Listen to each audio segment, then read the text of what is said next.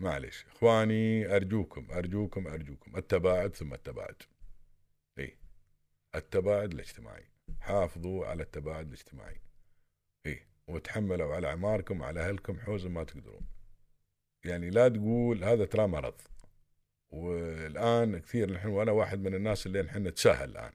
نتساهل كثير فيما يتعلق بلبس الكمام. خلاص يوم نجلس بين ربعنا وهذا نقول خلاص هذا لا. لا تقول خلاص.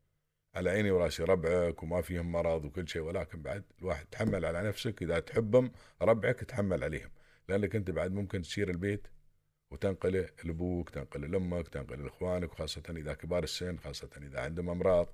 هذه مشكلة كبيرة. فالرجاء الرجاء الرجاء تقدر يا طويل العمر توصل المسجد خاصة أنا أتحدث الآن في شهر رمضان تقدر توصل المسجد من وقت بتصلي تحصل لك مكان التزام التباعد الاجتماعي هذا اللي موجود. فكان بها. ما قدرت تصلي في ساحة برا المسجد قدرت تصلي في الحر تتحمل صل. لأن الجو بيكون حار شوي. في براد بس يمكن يحر على مدى الأيام القليلة القادمة هذه ما تدري بها فالواحد يلتزم بالتدابير اللي هي من شأنها إنها تحميه وتحمي مجتمعه وتحمي أهله ومجتمعه.